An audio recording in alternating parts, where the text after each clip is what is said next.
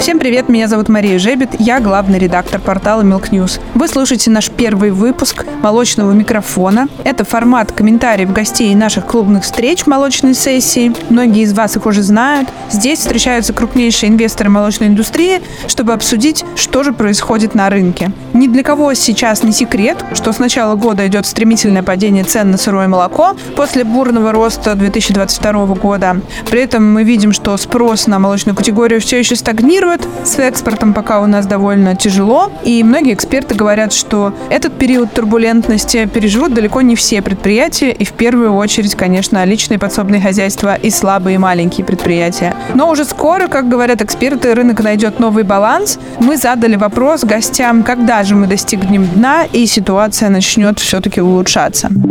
Ольга Абрамова, заместитель председателя правительства Республики Удмуртия. У нас на сегодняшний день цена реализации молока сырого на уровне 31 рубля. Это цена без НДС, это средняя по Удмуртской республике. Конечно, есть ценовые предложения ниже, есть ценовые предложения чуточку выше. В общем и целом сельхозтоваропроизводители, которые реализовывали молоко внутри региона по долгосрочным контрактам, себя чувствуют более-менее в порядке, хотя и у них тоже цена снижается. Особенно у нас страдают сейчас малые формы хозяйствования, у которых есть предложения по очень низким ценам. При этом наши прогнозы, наверное, не сильно радужные. Мы думаем, что в течение трех-четырех месяцев такая ситуация еще будет э, длиться. А для себя мы сделали отсечку такую условную, то есть когда будет цена средняя по региону 28-28,5 рублей, мы понимаем, что это будет прям уже серьезной проблемой. Прямо серьезной проблемой, когда будет требоваться и дополнительная какая-то государственная поддержка, как это мы сделали в 2018 году, впрочем. В 2018 году мы э, фактически снизили финансирование по тем направлениям, которые не относились к молоку, и сконцентрировали более 300 миллионов рублей именно на молоко, на реализацию молока. Поэтому в кризисной ситуации текущего года, возможно, мы пойдем тем же путем. Максим Поляков, генеральный директор группы компании Foodland. Ну, мне кажется, что это закон рынка.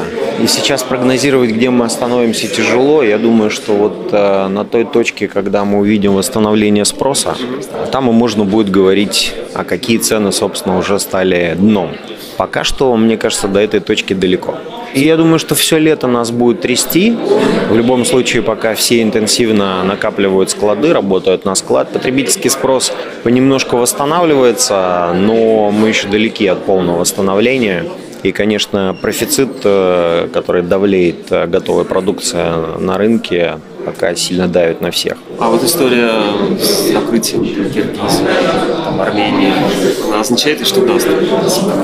Я думаю, что это в любом случае такой хороший пинок для всех. Начинать этот процесс. Э, к сожалению, ну, те, кто с этим сталкивался, знают, что это не быстро. Это требует э, значительной работы и усилий для того, чтобы получить всю необходимую документацию, разрешение, наладить цепочки и так далее. То есть это процесс. В моменте это точно не решится для тех, кто этим не занимался. Но то, что сейчас все активнее будут в это идти и в итоге рано или поздно наладят э, альтернативные каналы сбыта, я не сомневаюсь. Это вопрос времени просто. Но это не спасательный круг вот на ближайшие пару месяцев. То есть это очень инертный процесс. Сергей Резуненко, генеральный директор Кизельман Рус Юг. На мой взгляд, э, как э, человека, имеющего опыт, хотя он действительно исторический уже, потому что я директором завода был 10-12 лет назад, я думаю, что к сентябрю однозначно сформируется та цена, которая будет, на мой взгляд, справедливой. Возможно, это произойдет немного раньше, потому что очень много панических сейчас действий, телодвижений. Все пытаются избавиться от мелких, от некачественного продукта. Когда эта паника пройдет, никто не знает, но раньше июня точно не произойдет. Вот июль, а с уверенностью сентябрь. К сентябрю уже стопроцентно будет сформирована цена, и, возможно, даже начнутся разговоры о том, что отыграть бы производителям молока хоть немного, потому что к декабрю мы все равно поднимем. Те, кто заключили долгосрочные контракты на сегодняшний день в очередном выигрыше, они, по сути дела, получили страховку по большому счету. С ними не расторгаются контракты, возможно договоренности на снижение там, на рубль, на полтора рубля, но это все равно в рамках единого действующего контракта. Это ситуация приведения взаимоотношений финансовых к той ситуации, которая сложилась на рынке. Будущее вообще за долгосрочными контрактами, хотя они потеряли долгое время время шло к этому, да уже даже трехлетние контракты готовы были заключать. Но вот нестабильность на рынке, она говорит только о жадности и несформированности рынка, больше ни о чем. Дмитрий Мирончиков, независимый консультант. Сейчас уже э, такого резкого снижения, как месяц назад, нет. Сейчас идет еще корректировка. А ну, посмотрим майский, как пройдем, потому что есть информация непроверенная, что спрос, скажем так, стабилизировался, не падает. Остатки рано или поздно будут расходиться, либо там уходить с дисконтом, либо списываться по срокам годности, потому что это в основном остатки накопленные в прошлом году в конце прошлого года. Роста цен раньше августа этого года ждать не приходится. А вот насколько оно дальше будет снижаться, все будет спросом регулироваться, потому что его экспорта не будет. Как ждать чудес от экспорта не стоит. Там госрегулирование какого-то помощи тоже я бы не стал на это надеяться. Поэтому все будет упираться исключительно спрос и балансы. А объем производства сырья, он замедлится, я думаю, но не, он все равно будет, рост будет. До экспорта сейчас же на прошлой неделе заявил, что стимулировать ну, я всегда говорил, и 10 лет назад, что экспорт практически невозможен из России, пока наши цены выше мировых. Я сейчас не беру таможенные заградительные пошлины, у нас цены сырье намного выше. Логистику я не беру вообще в расчет, хотя вроде бы по логике вещей у нас логистика должна быть дешевле, но она намного дороже, чем у других стран-экспортеров. То есть мы проходим путь, который проходили многие экспортеры. Пока не будет баланса между ценой на сырье и экспортной продукцией, то, ну, экспортной ценой, uh-huh. то конкурировать пока не сможем с той же Новой Зеландией, с Южной Америкой, тогда и пока экспорт экспорта так не стоит ждать такого прорыва. Александр Федоровский, председатель правления СПК «Левоческий». Ну, для нас, как и для всех в Новгородской области, это было неожиданностью. Ситуация такая, что в ноябре как бы молоко нужно было всем, а во второй половине декабря и далее объемы приемки падают. Начинаешь разговаривать, почему. Они говорят, ну, дай бог, чтобы мы взяли по этим ценам. По некоторым предприятиям мелким особенно идет вообще отказ. То есть разрыв договоров и все. Даже пришлось подключаться мне, как руководителю ассоциации, Минсельхоз подключался, чтобы спасти эти мелкие предприятия, где там до 200 коров. И поэтому именно от них заводы начали отказываться. Ситуация, она вызвана многими причинами. Первое – это избытки продукции, которые получились в результате роста производства молока, падения доходов населения последние годы. Я думаю, что присутствует еще завоз определенного количества сухого молока и других продуктов молочных, которые не завозились до ноября. Поэтому цены продолжают падать. По аналитике экспертов это будет еще май, может быть июнь. Вот. Сейчас уже пошел процесс во многих хозяйствах. Они искусственно меняют рацион и снижают объемы производства, чтобы сохранить поголовье. Да?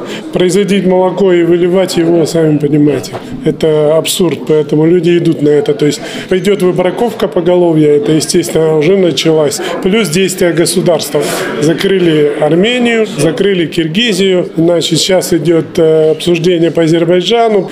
Я думаю, все вот эти действия приведут к тому, что стабилизация в июне, в июле по ценам должна наступить. Ну и, конечно, должно включиться в государство. В этой ситуации сейчас надо поддержать те предприятия, которые страдают от снижения цен. Как вариант, ну, либо увеличивать стимулирующую, но это чревато для хозяйств. Да, проще оперативно сработать и вернуть на этот период, хотя бы на этот год компенсирующую субсидию по молоку. И это бы сгладило ситуацию, уменьшило количество хозяйств, которые обанкротятся. Потому что они неминуемо будут, потому что есть разрывы контрактов, поэтому как бы, вот такая ситуация. Мы-то, если говорить о нашем предприятии, мы все перерабатываем, поэтому мы пока никак не пострадали. Да. У нас своя переработка, своя торговая сеть, и мы работаем с X5, с магнитом. Цена на полке-то ведь пока она не, не снизилась. Вот такая ситуация. Генеральный директор Союз молоко Артем Белов. Мы ожидали, что какой-то будет такой более, не то чтобы позитивный, но такой настрой, скажем так, что мы где-то что-то нащупываем, где-то находим новые балансы. Конечно, то, что мы сегодня обсуждали, что пока прогнозировать какую-то долгосрочную перспективу сложно. Мы действительно сейчас пока находимся в таком периоде турбулентности в поисках нового баланса. Я очень надеюсь, что когда мы соберемся летом, в июле, у нас будет чуть больше определенности относительно текущей ситуации, относительно перспектив, именно в моменте. Но, с другой стороны, мне кажется, что важный остается тренд, который мы обсуждали, например, и в декабре на сессиях, когда он доехал до нас Андрей Викторович Разин.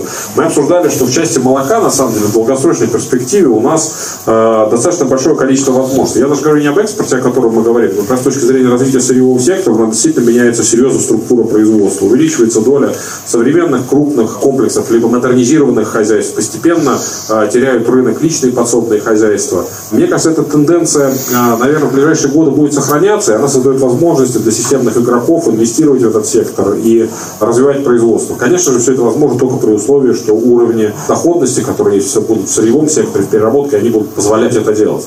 Поэтому, несмотря на всю сложность момента, мне кажется, перспективы здесь в секторе есть, и внутренние, и экспортные. Нам просто нужно очень внимательно следить за ситуацией, внимательно заниматься экономикой, тогда, мне кажется, мы переживем эти трудные времена, выйдем на новый уровень, будем развиваться дальше. Всем вам желаю сохранять оптимизм, больше общаться друг с другом, друг друга слушать. Я думаю, что вместе мы сильнее, поэтому я думаю, что все это переживем и будем дальше развиваться. Спасибо вам, коллеги, огромное за участие в сегодняшних молочных сессиях. На этом все. Спасибо, что вы были с нами. Это был подкаст «Молочная планерка» и наше шоу «Молочный микрофон». Здесь участники молочных сессий рассказывают вам о своей позиции, о своем мнении о текущей ситуации в отрасли.